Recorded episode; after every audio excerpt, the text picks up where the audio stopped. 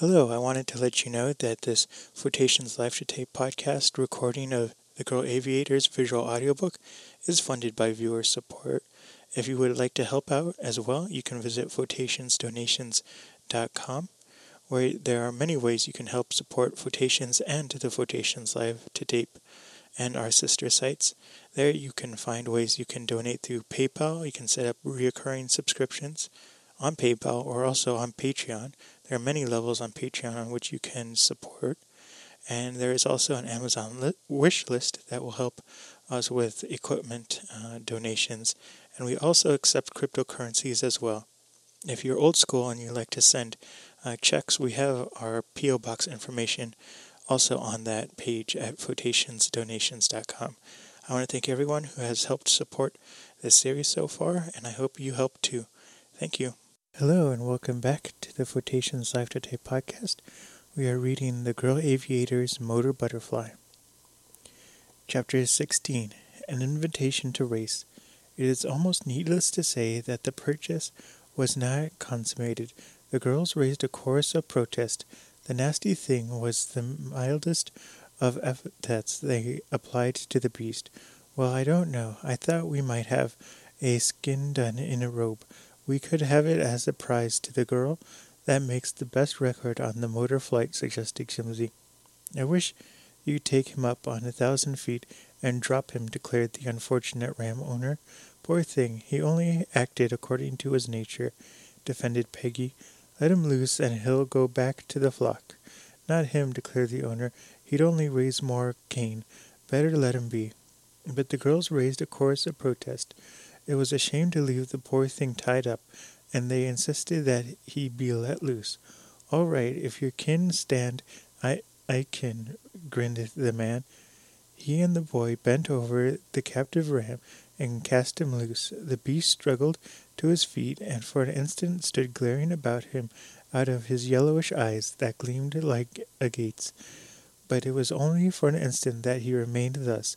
Suddenly he lowered his head and without more preliminaries dashed right at the golden butterfly. Gracious, he's a game old sport, yelled Jimsy. Hasn't he had enough yet? Right at the butterfly the ram rushed. Reaching it with one bound, he was in the chassis. Now we'll get him, whispered the owner of the ram.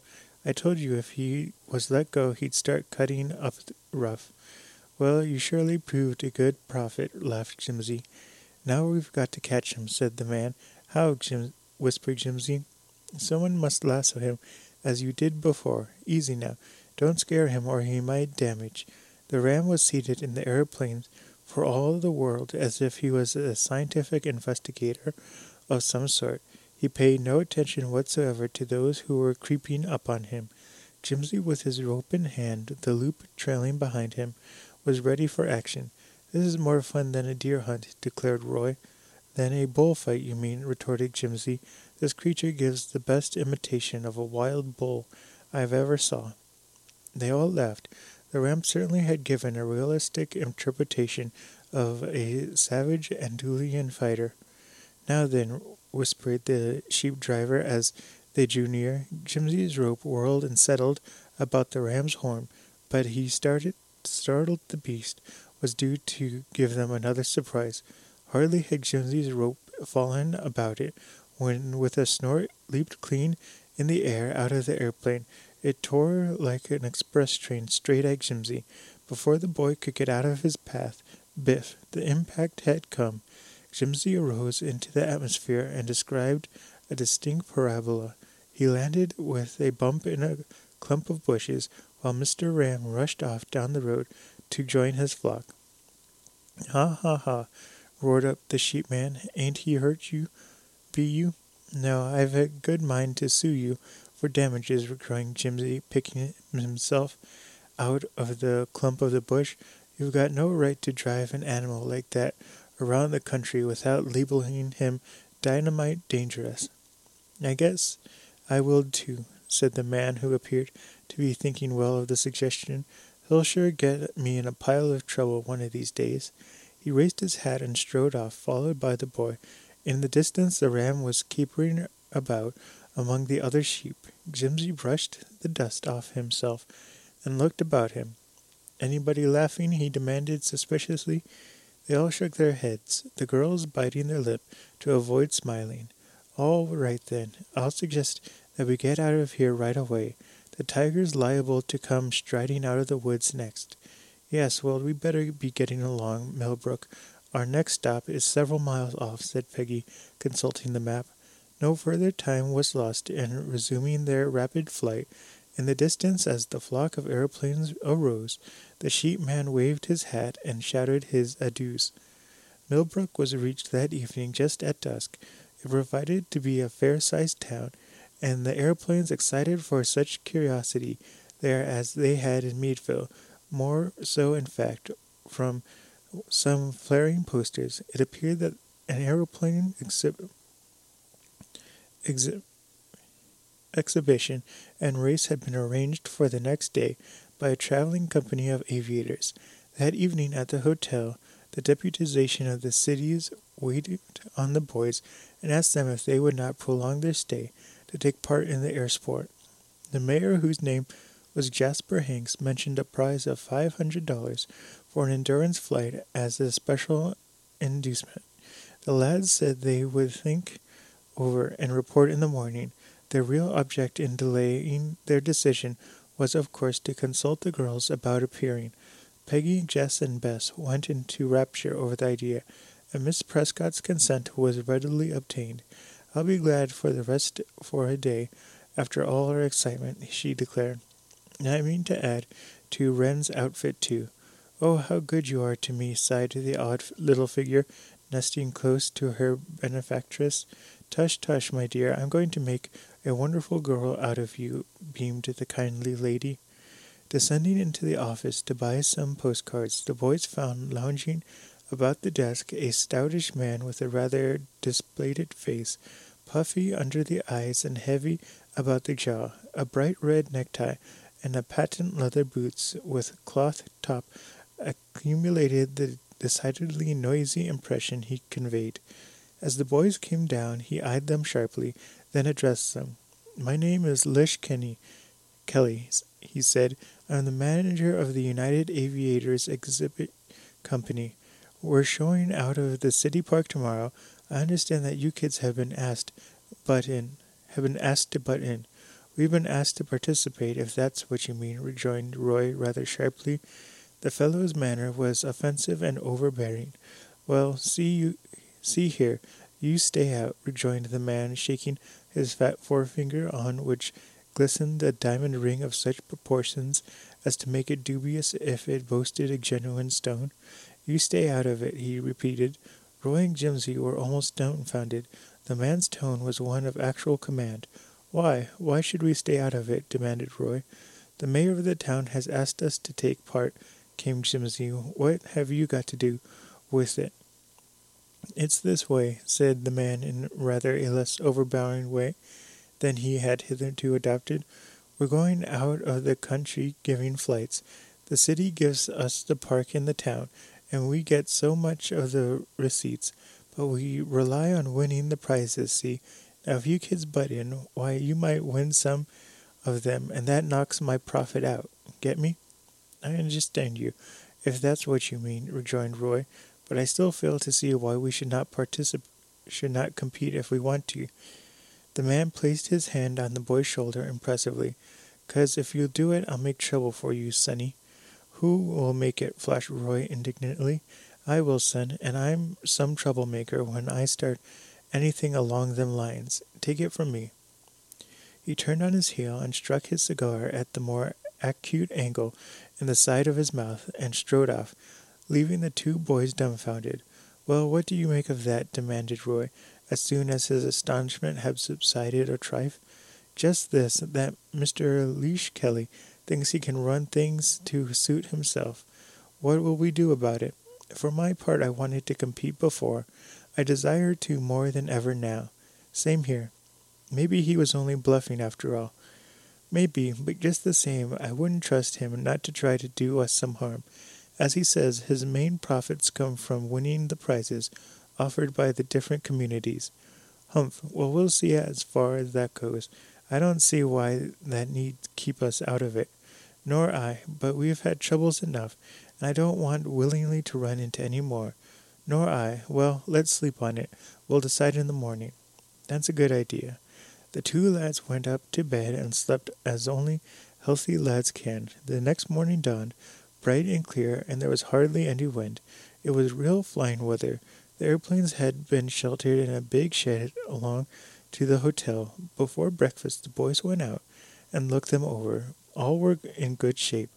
As they were coming out of the shed, they were hailed by no less personage than Mayor Hanks. Well, he said, are you going to fly? We think we're going to. We think of doing so, said Roy, hesitating a little.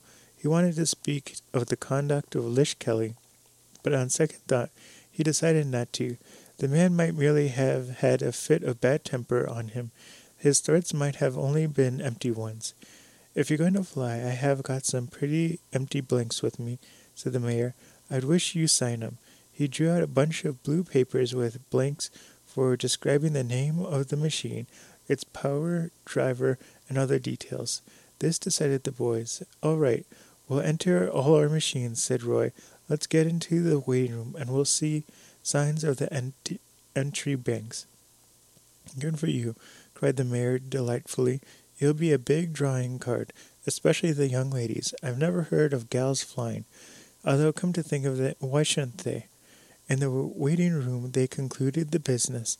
When it was all done, the machines had been entered in every contest, including the altitude one. We'll start at ten sharp, so be there, admonished the mayor, as he departed, highly pleased at having secured quite a flock of young aviators, no cost at all.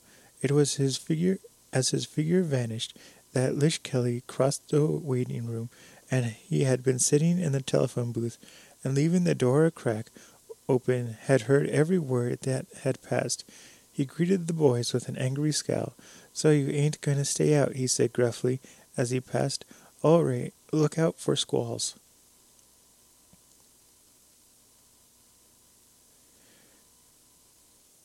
Chapter 17 The Twisted Spark Plug. Gracious, are we in for more trouble? Jimsy looked blankly at Roy but the latter laughed at his chum's serious face. Somehow viewed in the bright light of early day, Lish Kelly's threats did not appear nearly as formidable as they had overnight. Nonsense, what harm can he do us anyhow? We're going into this race, and we're going to win too. Just watch us. Going to tell the girls anything about Kelly and his remarks? No, what good will that do? It only scares them. That's so too. But just the same, I didn't like the look of Kelly's face when he came through. He looked to me like a bulldog that had swallowed a baby's boot and didn't like the taste of the blacking on it, laughed Roy. At this juncture, the girls came into the room. All were radiant and smiling in anticipation of the day's sport. Well, we've been, well, we've been gone and done it, announced Roy. Done what? demanded Peggy. Signed the papers was the rejoinder's render of great dramatic effect. He waved the duplicate entry blinks above his head. Well, let's see 'em, begged Jess. All right, look what I've let us in for. Why, why, good gracious, Roy, you've got us down for everything, gasped Peggy. That's right, all the way across from soup to nuts, struck in the slangly Jimsy. They all laughed. The colors rose in the girls' faces. If only we can win some of them, cried Jess. Well, the machines are in fine shape. If we don't win, it will be because the other fellows have better machines. Where's the aviation grounds? inquired Bess. At the city park, about a mile out of town to the south. We can get to it by looking down at the trolley tracks, said Roy, who had constituted the mayor on this point. Then, when you are flying out of here, asked Miss Prescott, who is going, who was also by this time a party to the conference. Of course. And by the way, we ought to be getting out of there pretty soon.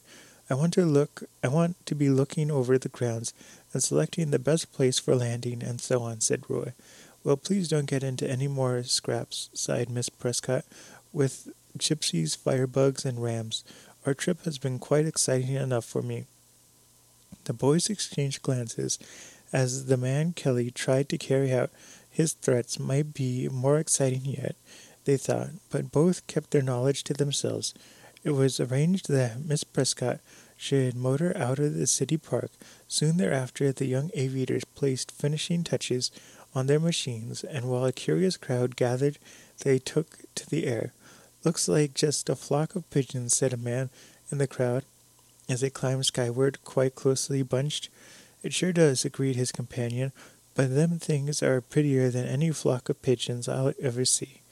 And this opinion was echoed by many of the throng. At any rate, everyone who saw the aeroplanes start made up his or her mind to pay a visit to the park and see some and see some more extended flights so that Major Hanks predicted was verified. As the young aviators hovered above the city park for a short space of time, they dropped earthward, and veritable sensation was created. From a row of hangars, mechanics and aviators came running. One or two aviators who were aloft practicing stunts dropped swiftly to earth. Lish Kelly's troop was a large one, consisting of five men and one woman flyer, the wife of Carlos Leroy, the Cuban aviator. Outside the grounds, several other frugal individuals who desired to see the flights without paying admission also watched as the quintet of strange airplanes dropped to earth. One by one, the graceful craft of the air settled to the ground, and the young aviators, aligned members of the arrangement committee, hastened to the skies, shaking hands warmly and thanking them for their interest in coming contests. The Kelly aviators gazed curiously, some of them resentfully, at the newcomers. They had the professional anticipus and jealousy of admiral of amateur performers. As the arrangement committee bustled off after telling our friends to make themselves perfectly at home, Pepita Leroy came up to them. She was a handsome woman in a foreign way, with large dark eyes and an abundance of raven black hair. She was rather flashily dressed and walked with a sort of swagger that was a vague way of reminding Peggy of Carmen. So you are the girl aviators? she remarked as she came up. Yes, I guess that's what they call us, rejoined Peggy. We enjoy flying and have done a lot of it. So, I have read your names in the papers. Oh, those awful papers, cried Jess, who hated publicity. They always printing things about us. What do you not like it? What, you do not like it? Oh no, you see, we only fly for fun, not as business. Peggy stopped short. She felt that she had committed a grave breach of tactfulness. It was not the thing, she felt, to boast to a professional woman flyer of their standing as amateurs, nor was the Cuban woman slow to take the umbrage at which she considered an insult. Her eyes flashed indignantly as she regarded their fair haired, slender girls before her. So you fly only for fun, she said vehemently. Very well, you have all the fun you want. Today is over. Without another word, she walked off the swinging walk of her race. The girls looked at each other with a sort of amused display. Goodness, Peggy, you should be more careful, cried Bess. You hurt her feelings dreadfully. I'm sure I didn't mean to, declared Peggy, remorsefully. I had no idea she would flare up like that. Well, after all, it doesn't matter much, soothed Jess, pouring oil on the troubled waters, so to speak. I'm glad the boys didn't hear it, though. So am I. See, they're busy on Roy's machine, exclaimed Bess. Yes, the lower left wing is rather warped, explained Peggy. They are fixing it. Wonder who that man is who's monkeying with the red dragon, said Peggy the next instant. I mean, that horrid looking man in the check suit. I don't know. He has a monkey wrench in his hand, too, exclaimed Bess. Almost simultaneously, the boys looked around from their work on the biplane and saw the man. It was Lish Kelly. He was bending over the engine and doing something to it with his wrench. Hey, what are you doing there? yelled Roy. Just looking at your machine. No harm in that, is there? demanded Kelly with a red face. No, no, no, except that we don't want our machines touched. How come it has how come you have that monkey wrench in your hand if you aren't tampering with the machinery? Jimsy spoke in a voice that was fairly bubbly over with indignation. Don't get sore, kid. I wouldn't harm your old mowing machine. There isn't one of mine but could beat it the fastest day it ever flew. As he spoke, Kelly slouched off, They saw him go up to a group of his aviators and began talking earnestly to them. Once or twice he motioned with his head in their direction. So does that mean mischief after all? said Roy. Let's take a good look at the dragon's engine. He may have injured it, although I don't think he'd have the time to hurt it seriously. They strolled over the dragon with the girls trailing behind. Oh, cried Peggy as they came out, look at that spark plug. What's the matter with it? demanded Jimsy. Look at it. It's all bent and twisted out of shape. Love, sis. So it is. Your eyes are as sharp as they are pretty, cried Roy. No compliments, please. Oh, that horrid man. Who is he? asked Jess. You appeared to know him. Yes, we had some conversation with him this morning, laughed Roy. But to return to the spark plug, it's a good thing we carry extra ones. But we don't, cried Jimsy in a dismayed tone. What? You had a supply in your locker on your machine. Jimsy looked confused. I've got to make a confession, he said. You didn't bring them, cried Peggy. No, the fact is, I forgot. Jimsy looked miserable from one to the other. He was in a quandary indeed.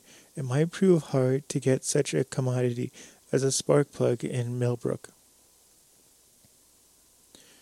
Chapter 18 In Search of a New Spark Plug.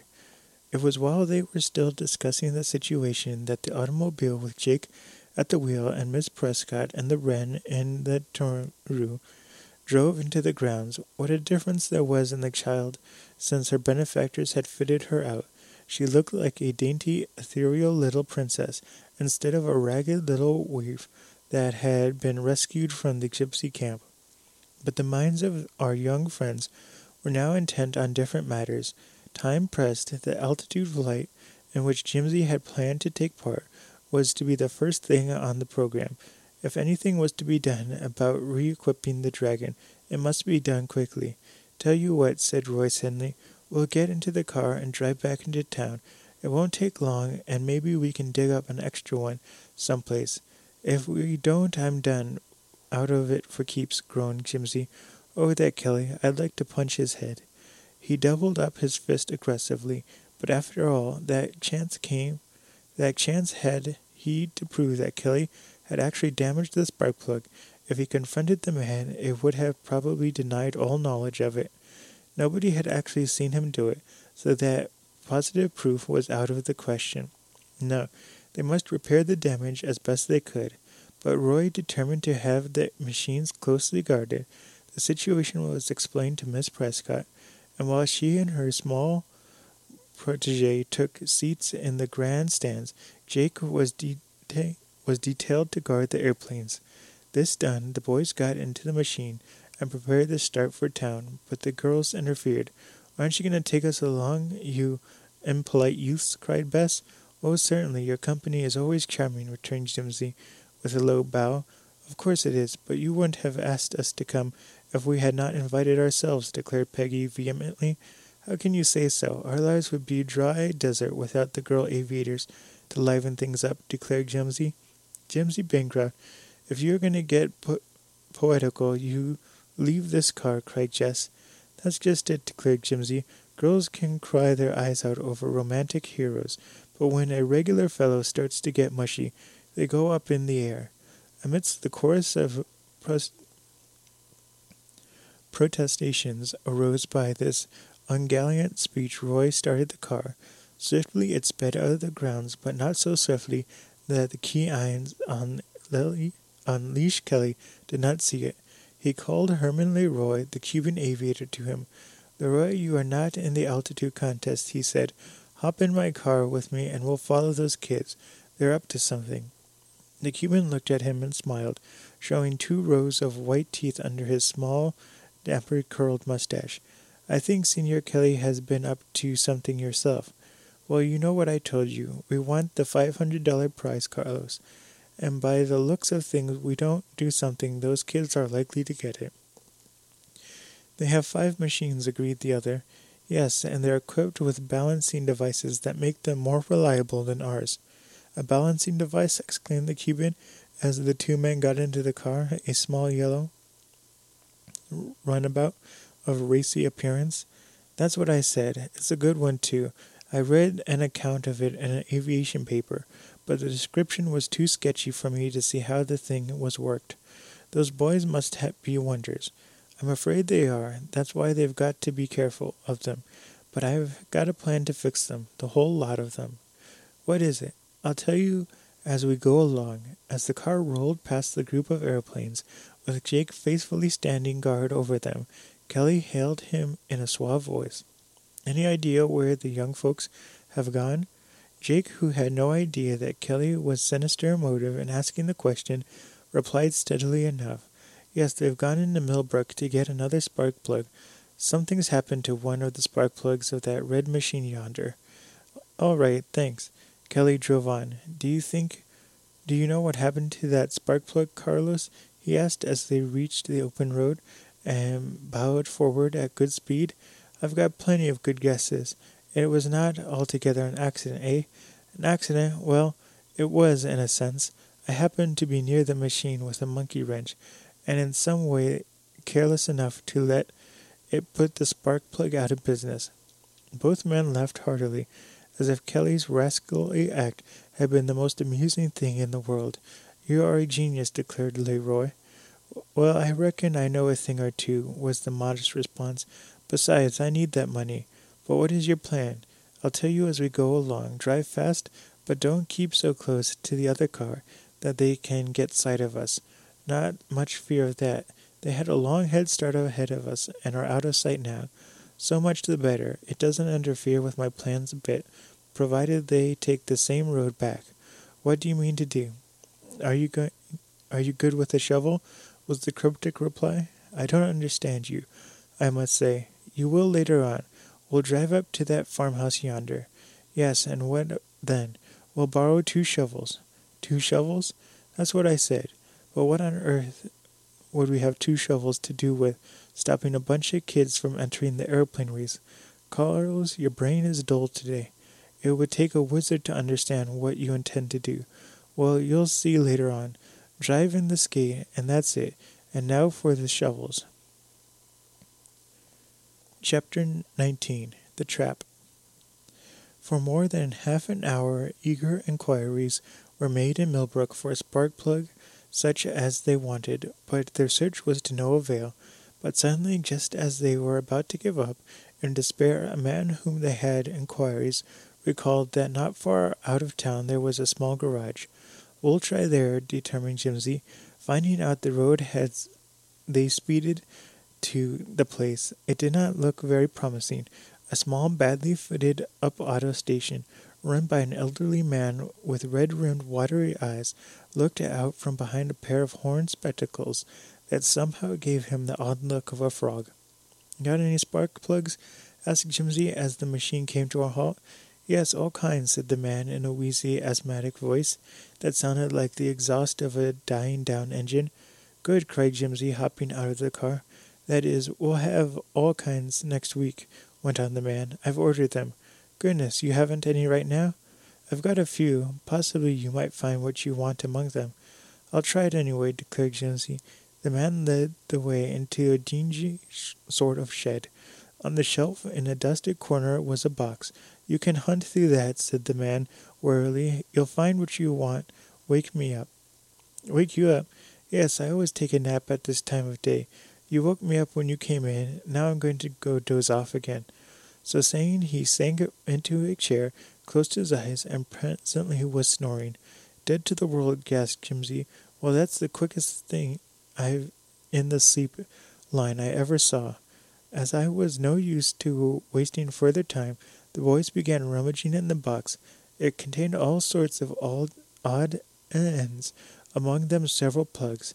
I'll bet there isn't one here that will fit my engine, grumbled Jimsy. I don't. Wait, yes. By Jimmy, Eureka! Hurrah, I found one. The man woke up with a start. What's the matter? he demanded drowsily. Nothing. That is everything, cried Jimsy. I found the one I want. All right. Leave the money on that shelf over there. It's a dollar. So saying, off he went to sleep again, while Jimsy, overjoyed, hastened peered a dollar from his roll and departed. The last sound he heard was the steady snoring of the garage man. Well, there's one fellow that money can't keep awake, even if it does talk, said Jimsy, laughing to himself with a cry of triumphant triumph. He rejoined the party, waving the plug like a manner of embedded of victory. No time was lost in starting the auto up again, and they whirled back through Millbrook in a cloud of dust. Passing through the village, they retraced their way along the road by which they had come. Just a half hour before the altitude flight, remarked Jimsy to Roy, who was driving as they sped through the town. Fine, we'll make it all right, was the rejoinder. Roy turned on more power, and the auto shot ahead like some scared wild thing. We'll only hit the high spots this trip, declared Roy, as the machine plunged and rolled along at top speed. All at once they turned a corner, and they received a sudden check. Right ahead of them was a man driving some cows. Roy slammed down the emergency brake, causing them all to hold on for dear life, to avoid being pitched out of the sudden change in speed. Wow, what a jolt! exclaimed Jimsy. Sure, it sure did. The sentence was never completed. The auto gave a pitch sideways and then plunged into a pit that had been dug across the road and covered with leaves and dust placed on the framework of branches. Down into the pit crashed the machine with a sickening jolt. The girls screamed aloud in fear. It appeared as if the machine would be a total wreck. But that was not the worst of it. In a sudden fall into the pit, Roy had been pitched out and now lay quite still on the roadside. Jimsy had saved himself by being thrown by clutching a tight hold of the seat. He had stopped the engine and then clambering out of the car, hastened to Roy's side. To his delight, just as he reached him, Roy sat up, and although his face was drawn with pain, declared that his injuries consisted of nothing more than a seriousness than a sprained ankle. But look at the machine, cried Jimsy. It's smashed, I'm sure of it. The pit, which had been dug across the road, was about three feet deep, and the front wheels of the autos rested in it. The hind wheels had not entered, and the excavation was not a wide one. The boys hastened to examine the car. To their satisfaction, they found not much damage had been done beyond the slight wrenching of the steering wheel. This was due to the fact that they had been going at a reduced speed. Gracious, suppose we had been coming along at the same pace we've been hitting up right along, exclaimed Jimsy. We wouldn't be here now, declared Roy. We'd be in the next country or thereabouts. Yes, we'd have kept right along going, agreed Jimsy, talking about flying. But say, who can have done this? Not much doubt in my mind it's the work of that outfit of Kelly's. He told us to look out for trouble, and he appeared to be making it for us. The precious rascal, he might have broken all our necks. It's true. If I'd been hitting up high speed, what are we going to get out of this? Peggy asked the question just as the man who had been driving up the cattle came running. What's the trouble? he asked, gazing at the odd scene. You can see for yourself, rejoined Roy. Some rascal dug a trench all across the road so as to wreck our machine if possible. Humph, so I see, was the rejoinder. How you be getting out of there?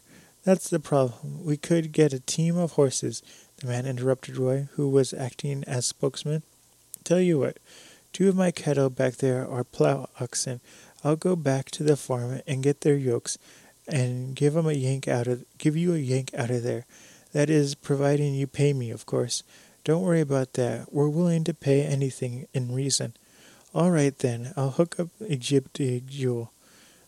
The man walked back towards his cattle, which were contentedly browsing at the side of the road. Chuckling in an odd manner, he drove two of them out of the herd and started back toward the farmhouse, which was not far distant. In a wonderful short time he was back with his oxen in harness. Jig jib, haw jewel, he cried as he came up. The oxen swung round, and the heavy chain attached to their yoke hitched to the front axle of the car. Now for it, cried Roy when he had been done. Get up, shouted the man. The slow but powerful oxen strained their muscular backs. The chains tightened, and the next moment the car from which Peggy and Jess and Bess had aligned rose from the pit. Then the hind wheels dropped into it, and with a bump the shock absorbers prevented serious damage. With the oxen straining and pulling, it was finally hauled into the road, where they were all ready to resume the trip. Roy rewarded their helper with a substantial bill, and they were all warm in their thanks. "'Twas nothing," declared the man, "and now I guess I'll go up to the house and have my hired man fill up this road. Thing is coming to a fine pass with such things such can happen. As the rescue party sped on toward the aviation field, they fully agreed with the rustic opinion. Had it not been for sheer luck, they would have suffered extreme serious consequences as a result of the rascal's device. But it was Kelly's plot against them that have them appear to have failed. Chapter 20 An Attack in the Air. Boom! The sound of a gun crashed out as the auto sped through the gates of the aviation field and rapidly skimmed across to where the airplanes had been parked. Just in time, cried Peggy. That's the five minute warning gun.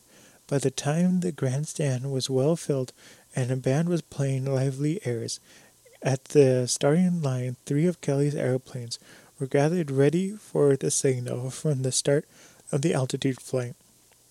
The instant the car came to a standstill, Jimsy was out in a jiffy and his new spark plug adjusted.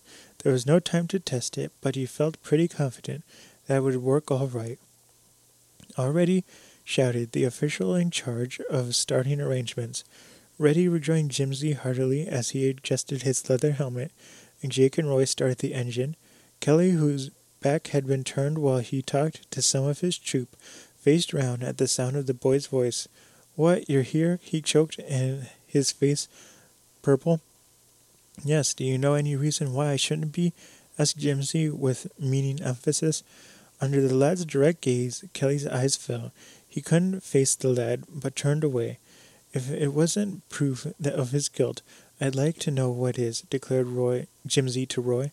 But the rascal covered up his tracks so cleverly that we can't prove anything on him, muttered Roy disgustedly. At the same instant, the starting bomb boomed out. The crowd yelled, and the drummer of the band pounded his instrument furiously. Above the uproar sh- sounded the sharp, cracker like report of the motors.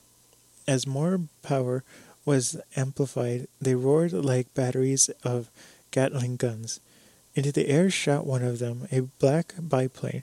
Was followed by the others, two monoplanes and a triplane. Jimsy ascended last, but as this was not a race, but a cloud climbing contest, he was in no hurry. He was anxious to see other what the other aircraft could do. Up they climbed, ascending the aerial stairway, while the crowd below stared up at the risk of ne- stiff necks in the immediate future. Jimmy chose spiraling as his method of rising, but the others went upward in a curious zigzag. This was because their machines were not equipped with the stability device, and they could not attempt the same tactic. Before long, Jimsy was high above the others. From below, he appeared a mere dot in the blue, but he still flew on. On he glanced at his barograph. It showed he had ascended to 5,000 feet. It was higher than the boy had ever been before, but he kept persevering on. It was cold up there in the regions of the upper air, and Jimsy found himself wishing he had put on a sweater. It's too long a drop to go down and get one, he remarked to himself with grim humor. Beneath him he could see the other aeroplanes, but the black one was the only one that appeared to be a serious rival. The rest did not seem to be trying very hard to reach the superlative height. The black machine, however, was steadily rising. After a while, Jimsy could see the face of its occupant. It was Cuban Leroy. Now, what's he trying to do, I wonder? thought Jimsy as the black biplane rose to the same level as himself and appearing to be going through some odd maneuvering. That's mighty funny, amused Roy, watching his rival. I can't make out what he's up to. Indeed, the black biplane was having was behaving queerly. Now it would swoop towards Jimsy, and then it would dart, only to return. Suddenly it came drivingly straight at him.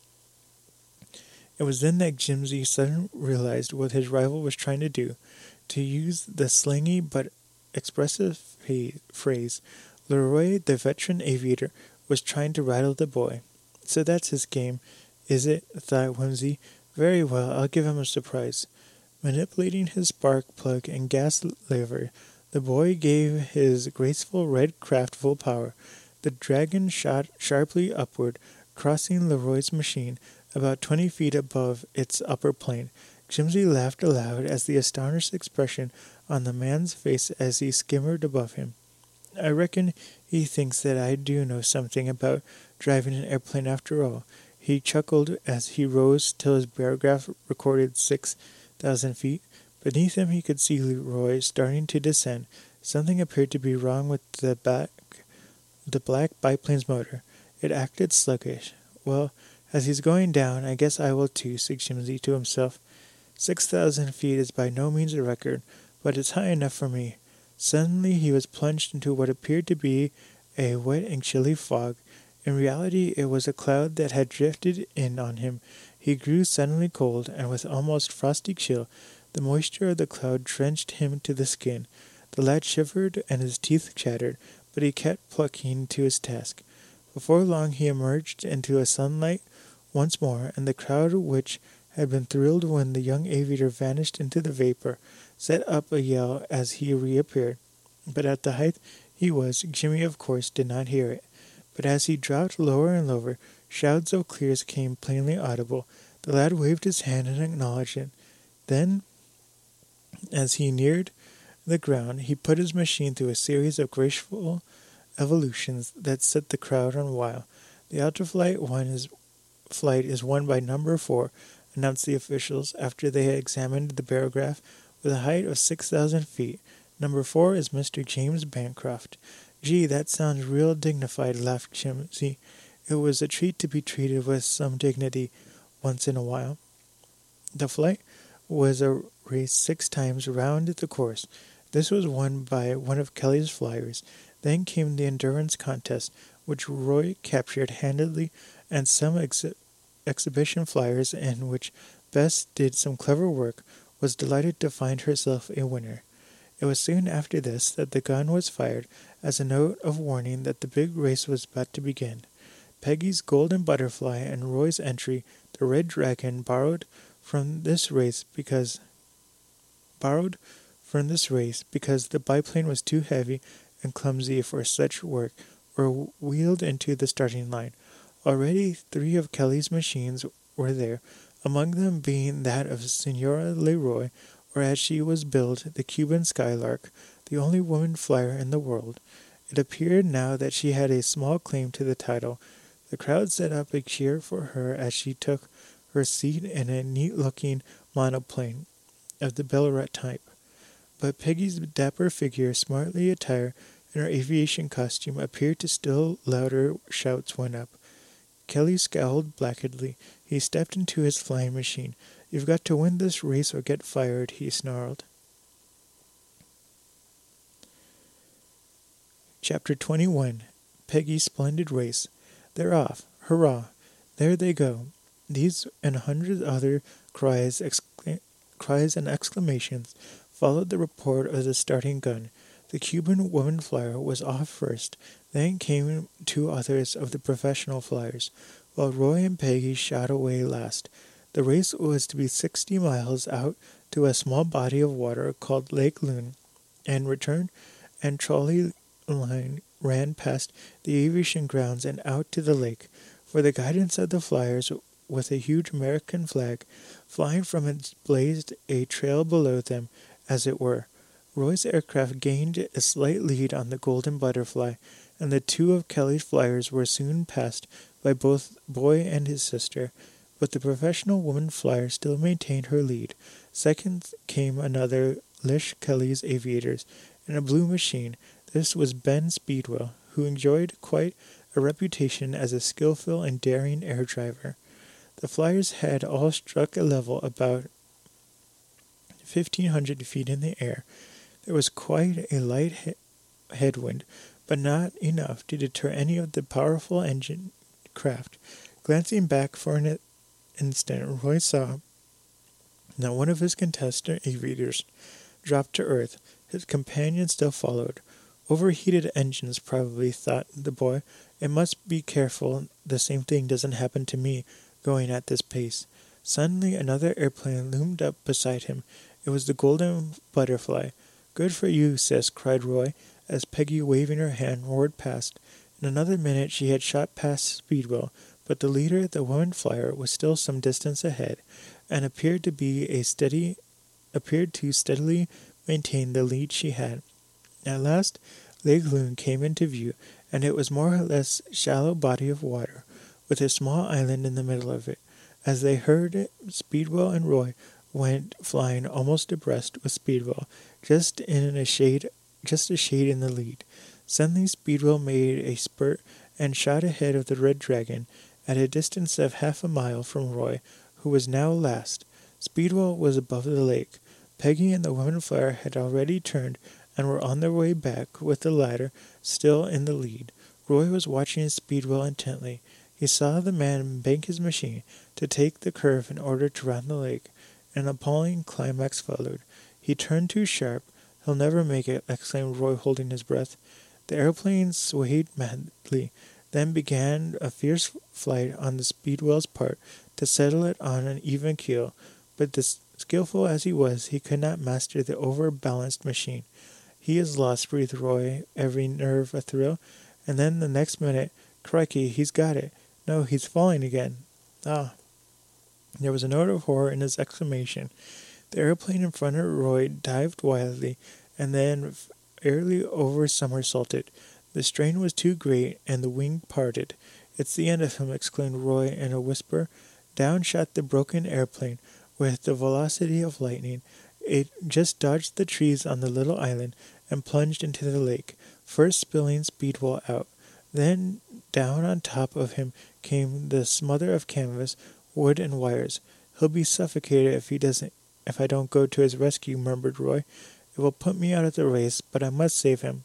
There's a clear spot on the island, and toward this the boy dived. In the me- meantime, men were putting out from shore in a small boat, but the boy knew that they could not reach the unfortunate Speedwell in time to save his life.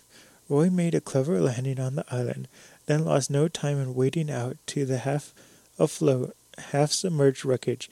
In the midst of it lay Speedwell.